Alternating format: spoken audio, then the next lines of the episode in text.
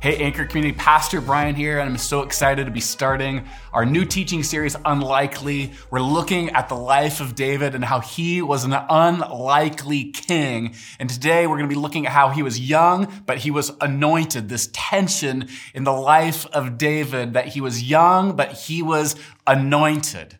Years ago, uh, when we first started planting Anchor, my wife and, and kids, we had just moved to Tacoma, and we were in this building that we had kind of inherited to plant Anchor from, but really no one knew about us. We didn't have a congregation, and it was me and Matt, the other person we were serving. We're doing the Anchor thing together. It was the summer there, the first bit of us being there. And I remember sitting this kind of empty building you could hear ourselves echo, you know, every time we talked or said something, it felt vacuous and we saw, you know, evidence of this deferred maintenance all around us, things that need to be updated cosmetically or just with the infrastructure. And we we're dealing with this weight of this reality of planting a church in this empty building that needed all this work. It felt overwhelming. And I remember this big truck pulled up one time and I didn't recognize it and uh, a guy got out of the truck, knocked on the door, didn't know who he was. He introduced himself. He had a southern accent. I don't know if that matters, but it's in my memory. And he described himself as a pastor. And I was like looking for people to connect with and network with. This was great. Yeah, I'll go to lunch with you. I don't know who you are. I'll hop in your truck. We'll grab a bite. And uh, so we started driving to the Thai restaurant that he wanted to go eat at, and it turned out that it was closed. And I was running out of time, so we went tried to go to another place, but it was too far away. And at one point, I looked at him and I said, "So, uh, what did you have in mind when you pulled in here?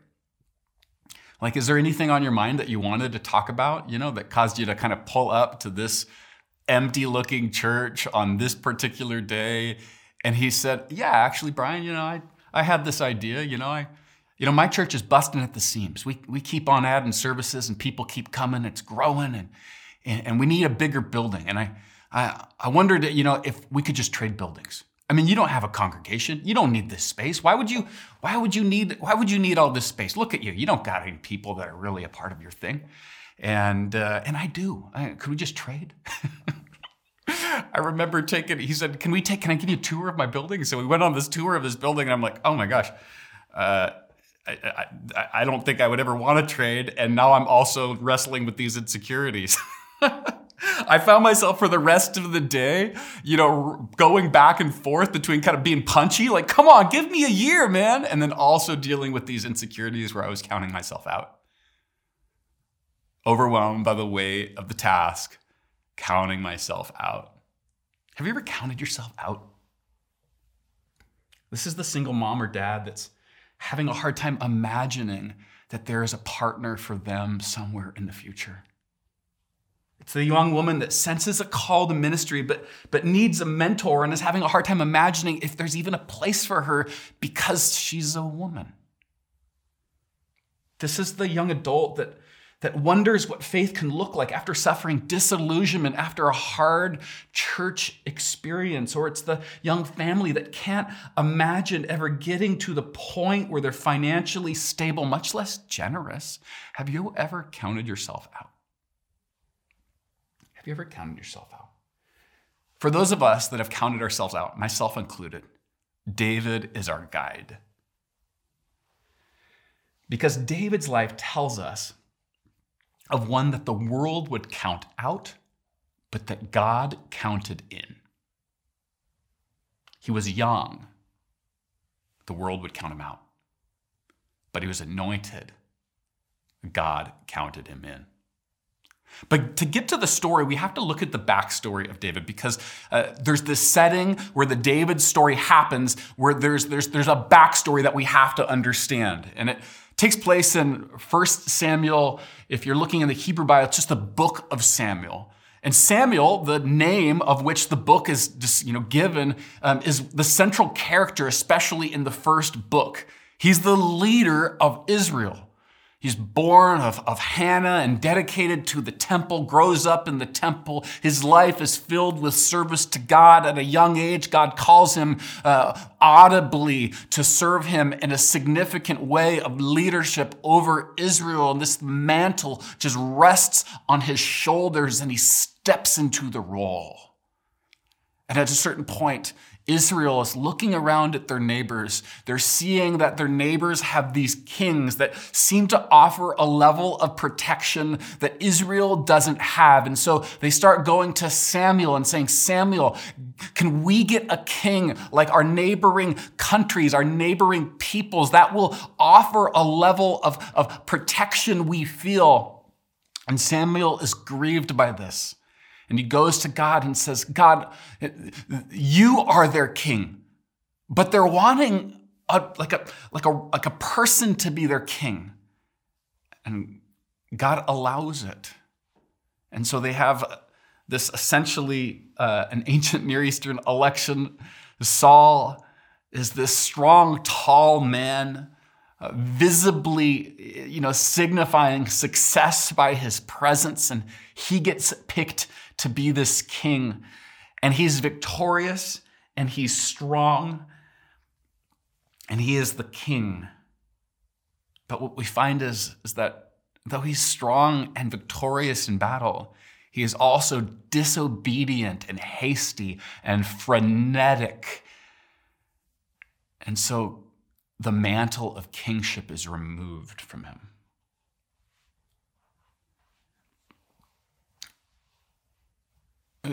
so we, we see this, this lesson start to show up is that God actually doesn't need your strength. He just needs your obedience. So this is where we pick the story up.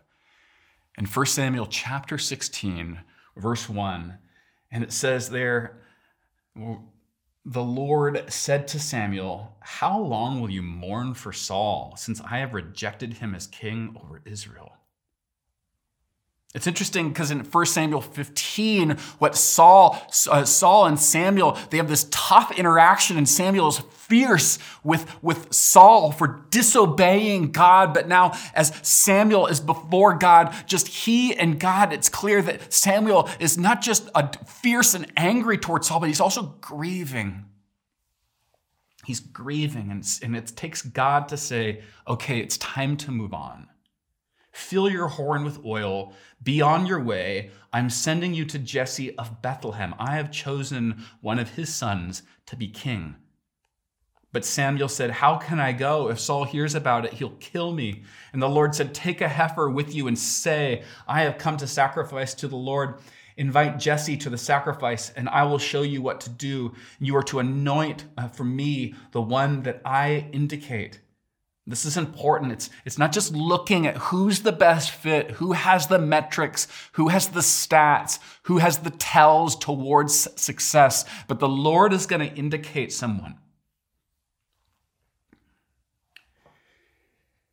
Samuel replied, or Samuel did what the Lord said. And when he arrived at Bethlehem, the elders of the town trembled. And when they met, they asked, Do you come in peace? Samuel replied, Yes, in peace. I've come to sacrifice to the Lord. Consecrate yourselves and come to the sacrifice with me. And then he consecrated Jesse and his sons and invited them to the sacrifice. And when they arrived, Samuel said to Eliab and thought, or Samuel saw Eliab and thought, Surely the Lord's anointed stands before me. Eliab probably is the oldest you could think of it seems like another Saul situation. Here's a strong guy. But the Lord said to Samuel, Don't consider his outward appearance or his height, for I have rejected him.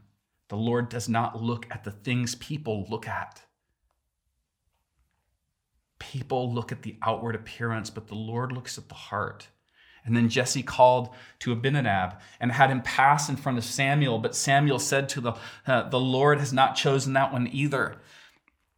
And Jesse had seven of his sons pass before Samuel. It gets to etc. etc. in the Hebrew for uh, before Samuel. But Samuel said to him, "The Lord has not chosen these." So he asked Jesse. He goes up to Jesse and he says, "Hey, are there any others? Where is the other one? There has to be one more."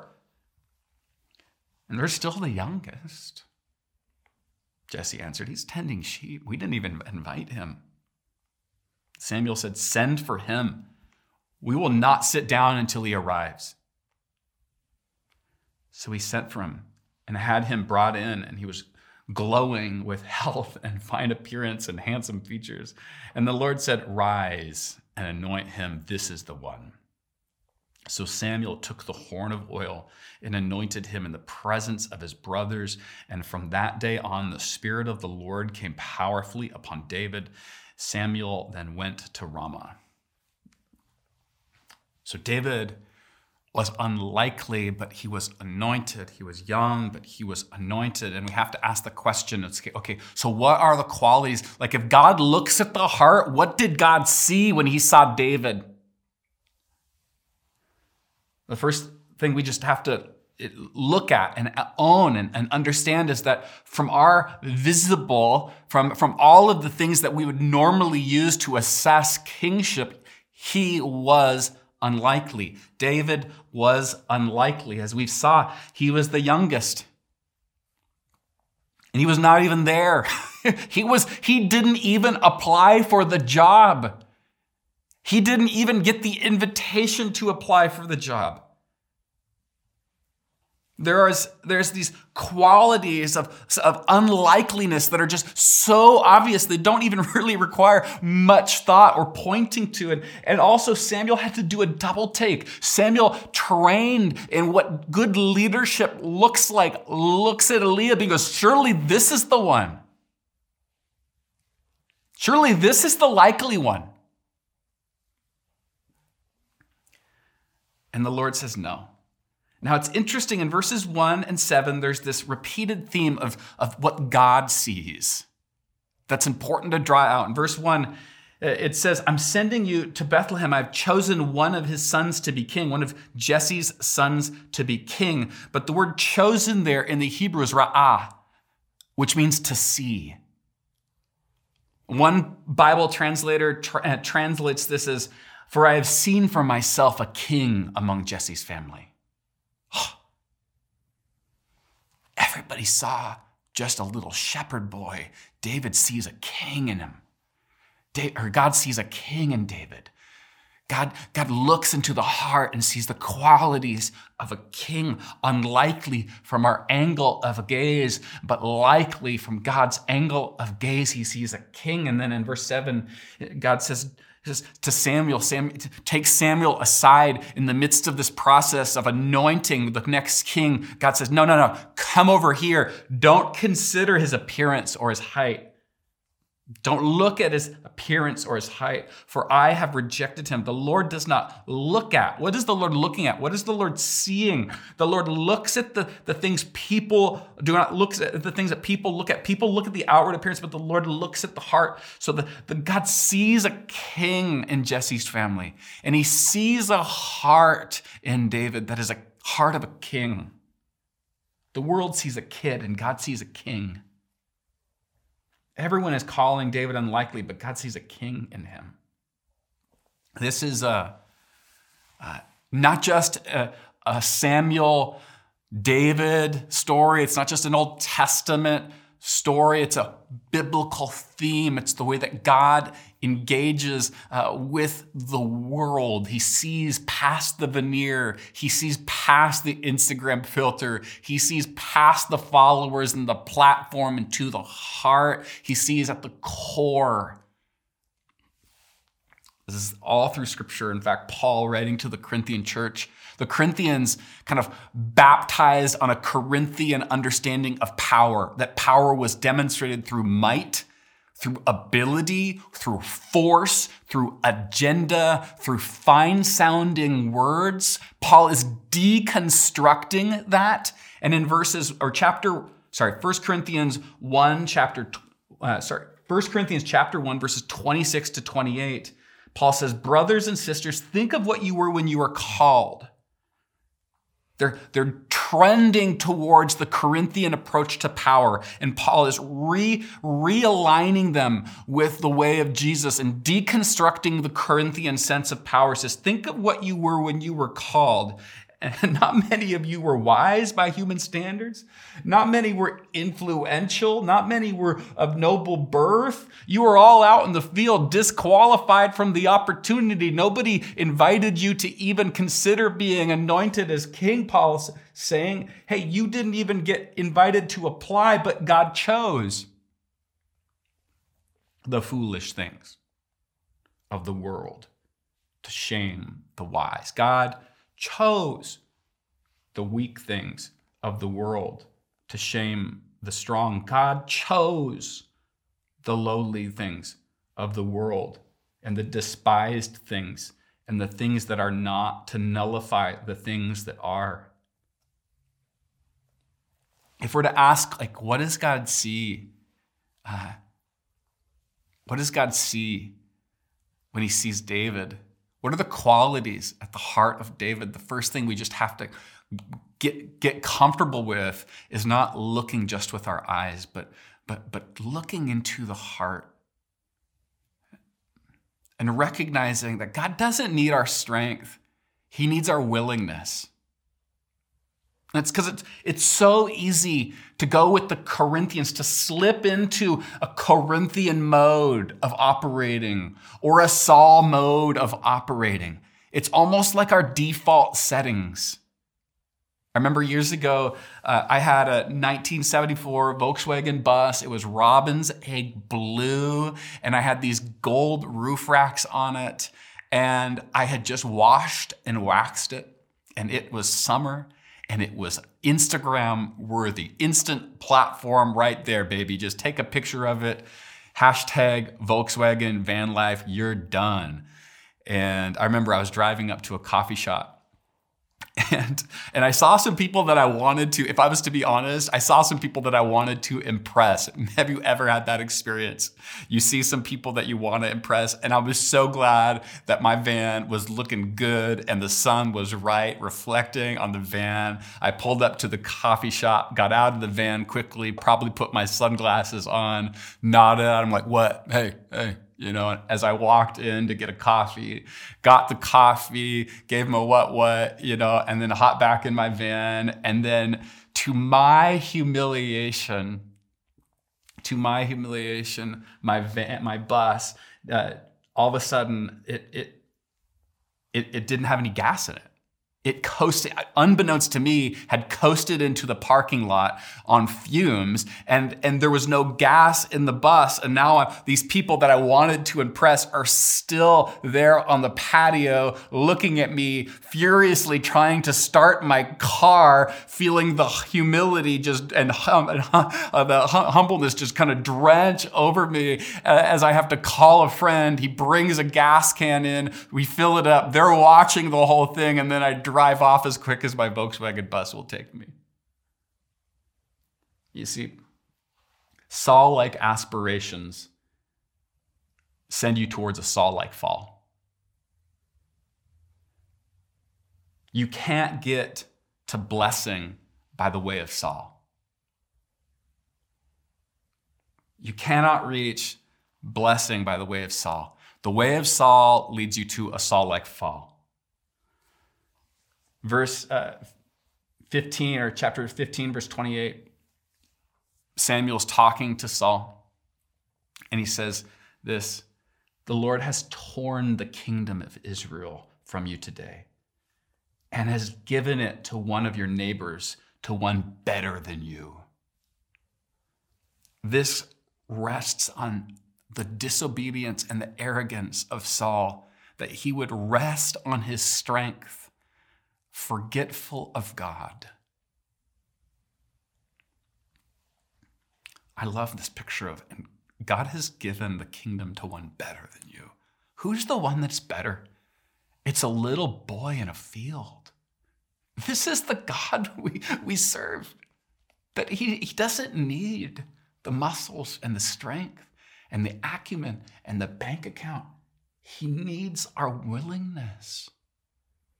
I think that the first thing, if we're to look at and understand what it looks like to track with David, is that we have to fall in love with the foolishness of God. We have to appreciate the foolishness of God that he would call those the world calls unlikely likely. This is good news for us because when you look in the mirror, it means you don't get to disqualify yourself based upon what you see. And when you open your bank account and when you when you look at your calendar, you don't get to disqualify yourself based on what you see. And this is good news uh, for others because it's not just in the mirror, but it's in your meetings, it's in your interactions. You don't get to disqualify someone based upon what they see because God looks at the heart. And if we're to track with the way of David and, the, and David's God, then we have to appreciate the foolishness of God and that everyone we interact with, including ourselves, has the potential to be a king or a queen. The next thing we, we, we note at the core, at the heart of David, is that he was faithful. Think about it. You know, he's probably aware that the prophet has come to town. It's major headlines. The national prophet has come to Bethlehem. The word is out. My brothers are running towards getting in line and angling for opportunity, kind of sticking their chest out and, and sh- kind of practicing their sword moves. And where's David? He's staying where he was called to stay. The world is abuzz with the potential that they might be the next king, even though there's like secretness and, and, but, but there's uh, excitement and anticipation about what it means that Samuel's there and David stays in the field. He was faithful. There's two types of people. Really, actually, really, there's a spectrum. On one end, you could say there's the frenetic person. The frenetic person Frenetic means essentially to, that you're ping ponging back and forth uh, all around. You don't have a stable sense of identity, that there's this anxious energy that you carry within yourself because your, your ego is rudderless. Your sense of self is disconnected from, from, from a, a real sense of identity. There's the frenetic person. And then there's the faithful person. Now, the, the thing about the faithful person is that there has to be a high level of confidence and internal knowledge of who they are to stay faithful when everybody's angling for opportunity. Pressing in a little bit on the frenetic person, the frenetic, frenetic person is fixated on problems and forgetful of God and bounces back between toxic ambition, pushing others aside, self disqualification, pushing themselves aside, and prayerless management. How can I fix and solve this problem, irrespective of asking and, and engaging in my relationship with God? Toxic ambition, self disqualification, and prayerless management. This is the picture of Saul again. In Saul, or sorry, in Samuel chapter 13, Saul's in a situation where he's waiting for Samuel to come to him so that they can perform a sacrifice, so that they can battle and win victoriously with the Philistines. But everybody is watching the Philistine army grow and grow, and Samuel's nowhere to be seen. And Saul is desperate as he sees his men starting to scatter and disperse. And so he takes the matter into his own hands. Though he's not um, in the role of a priest, he performs the sacrifice. And then right there, and at the midst of it, Samuel shows up and asks, What are you doing? You couldn't wait. You couldn't be faithful.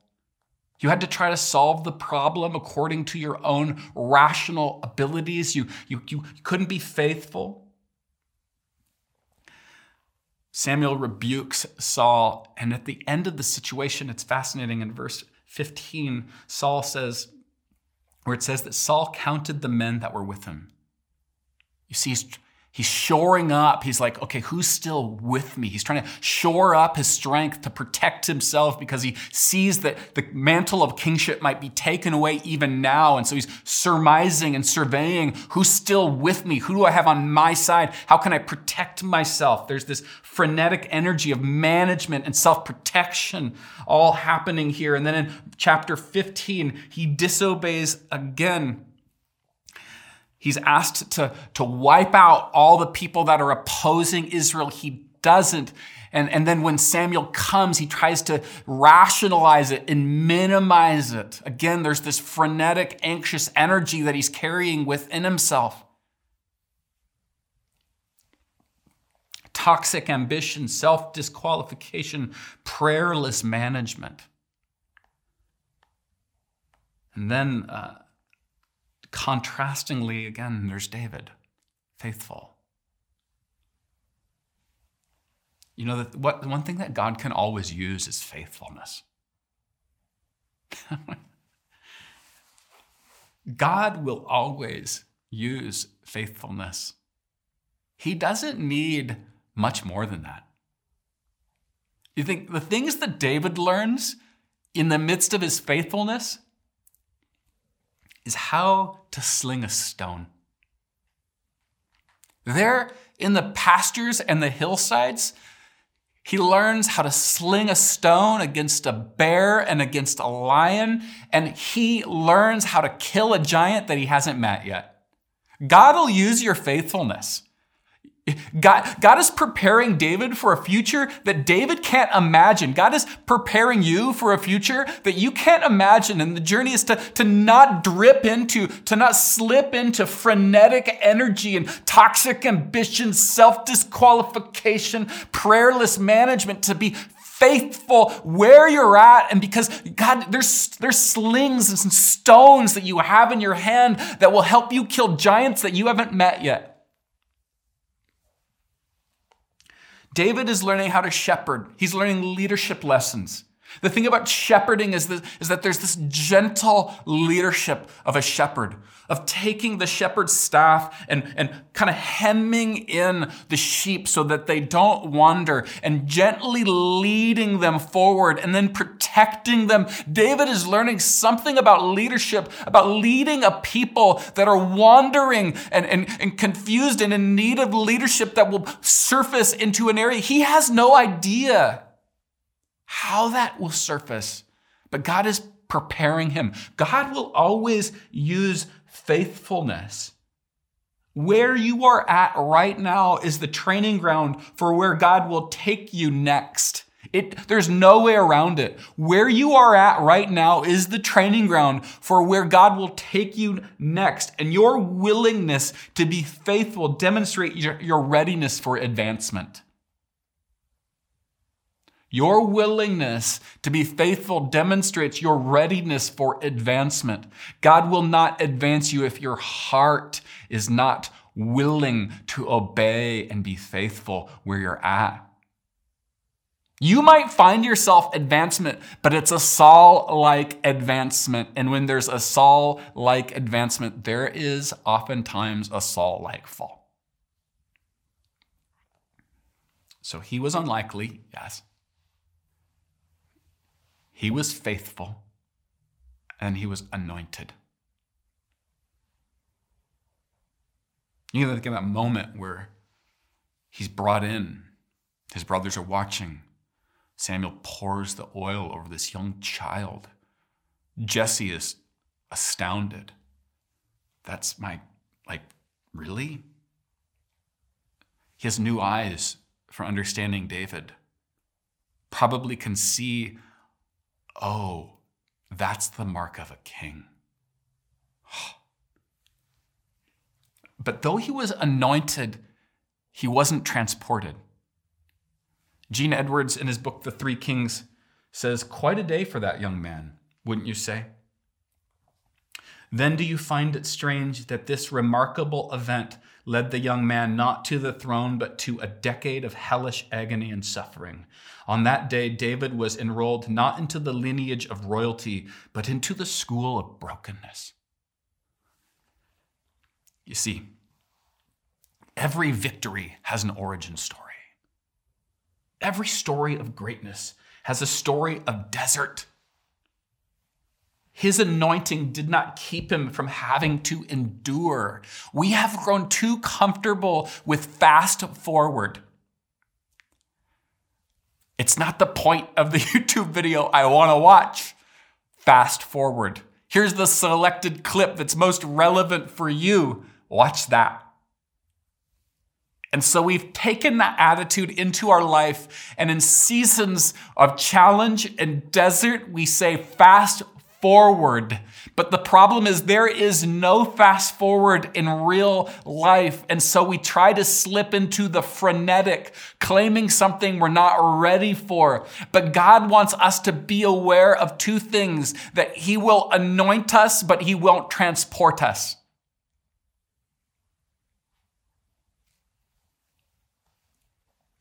There's this verse in verse 13 says the spirit of the lord was upon him or came upon him robert alter the hebrew scholar translates it as the spirit of the lord gripped him i love that because there is this sense where david though he's going to step into a, a, a story where he's going to have spears thrown at him by Saul. He's going to have to fight a, a, a, giant. He'll be hiding in caves, writing poetry of, of wonder and abandonment, asking God, Where are you? There's these seasons of desert that are, he is right at the beginning of. He's not stepping into a throne. He's stepping into pain and challenge. Though there is that, he has this anointing. And in the middle of all the desert, the Spirit of the Lord is gripping him. It's gripping him. I am convinced that this is the place where spiritual growth happens. And spiritual growth will not happen uh, unless we are aware of two things that God is with us and he won't transport us. There is something that happens when it feels like life is not fast forwardable, but it's in slow motion. And it's painfully slow. There's something that happens there that will never happen anywhere else. There is heart work there that, that will not happen anywhere else. And all we need in that place is to continue to be willing. God, this is painful, but I'm still willing. I know that I might feel crushed, but I know I'm not abandoned. I know I'm struck down, but I'm not destroyed because the, your spirit, God, is gripping me. This is the word for us in the midst of whatever season that you might find yourself in, hold on to the truth that because of the Spirit of God and the work of Christ, that God doesn't see you primarily in light of your sin or primarily in light of your giftedness. God sees you primarily in light of His Son. Because God sees you primarily in light of His Son, His Spirit is on you. It is gripping you, even in a desert season. And in that desert season, God does work that He won't do anywhere else because He's setting you up for next. And if you, unless you learn what you're supposed to learn in the slow motion, you'll never see the advancement. Take courage in this. That that is the place where growth happens. And growth is happening if you're in that place, even if you can't see it. Just as it takes a while for green shoots to show up in gardens and flower beds. There's still growth happening. Take courage from this too. That just as if, just as Samuel passed over the likelies, God passes over the likelies. Those that rest on strength, those that rest on ability, those that uh, uh, rest on platform, those that rest on posture and looks. God passes over the likelies and pours out his spirit on the unlikelies. The cross is the greatest picture of this, where Jesus Christ offered all, us unlikelies, forgiveness and reconciliation with a holy God and all we have to do is admit that we're unlikely. That's the invitation to you. is to come to a place to, with God and say, God, I'm unlikely. I'm unlikely. I want to be faithful. And I'm trusting your anointing in my life, even in the slow motion seasons when I want to fast forward. And it's in that place where God will do great work. Next, we're slipping into, we're going into a call and response prayer. We want you to engage with that, to let the words you see uh, be the words from your heart, from them to align with your heart cry, and for us to go out into the week knowing that whatever happens, if we are with Jesus, the Spirit of God is gripping us.